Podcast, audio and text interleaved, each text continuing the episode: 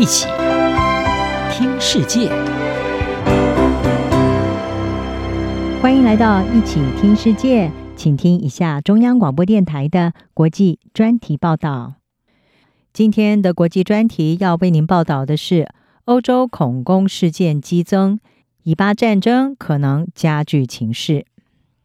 欧洲近期出现了几起和伊斯兰极端主义有关的攻击事件，让欧洲再度笼罩在恐怖攻击的阴影当中，而部分专家也担忧巴勒斯坦武装组织哈马斯和以色列之间的冲突可能会助长欧洲地区的恐怖攻击。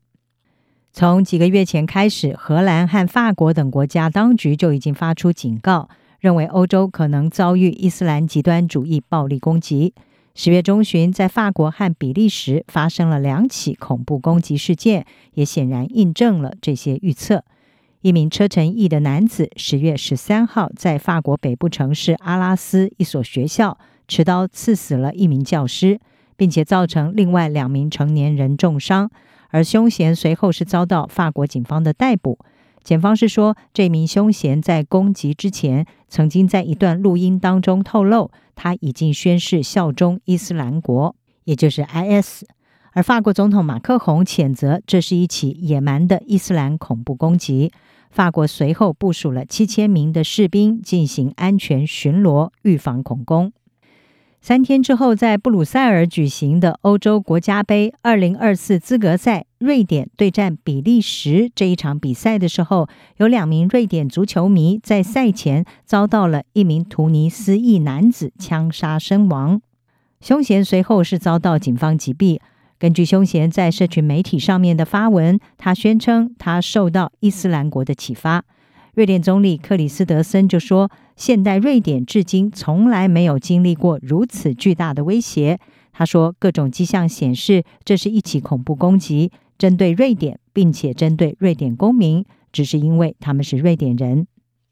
从去年开始，瑞典因为国内一连串焚烧可兰经的事件而遭到伊斯兰世界的批评。丹麦极右翼人士帕鲁丹，他在瑞典多次焚烧可兰经。从今年六月开始，还有一名伊拉克公民多次的发起焚烧可兰经的活动。瑞典政府虽然多次的谴责这一种焚烧可兰经的行为，但是呢，根据瑞典的法律，基于维护言论自由，警方没有办法拒绝民众抗议行动的申请，也导致土耳其等这些伊斯兰国家强烈的不满和抗议，认为瑞典放任亵渎可兰经的行为。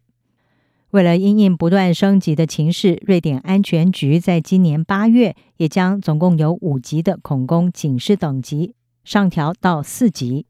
而十月最新的这两起事件也让专家们担忧，一场伊斯兰恐怖攻击浪潮可能会再次的袭击西方国家。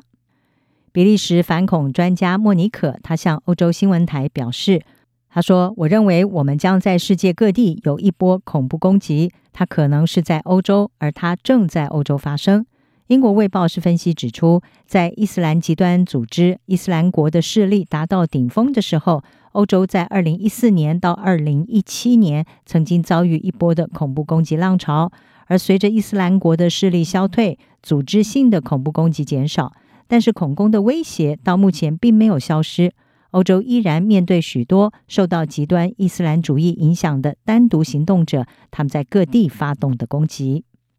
莫尼克也指出，由于缺乏足够的能力，在欧洲发生大规模协同恐怖攻击的风险是不大，而取而代之的是个人攻击的可能性更大。他说，今天我们面临的是更多的个人攻击，或者是非常小的家庭或与朋友有关的攻击。而专家也认为，以色列和哈马斯之间的冲突可能会引发更多的攻击出现。莫尼可说，在以色列发生的事情是一个新的动机，这是新的因素，让圣战重新的浮上台面，并且会增加。但是呢，从根本上来看，我们必须了解激进伊斯兰主义是背后的根本问题，而恐怖主义只是一种工具，当它有好的借口的时候就会出现。以上专题由郑锦茂编辑，海晴晴播报，谢谢您的收听。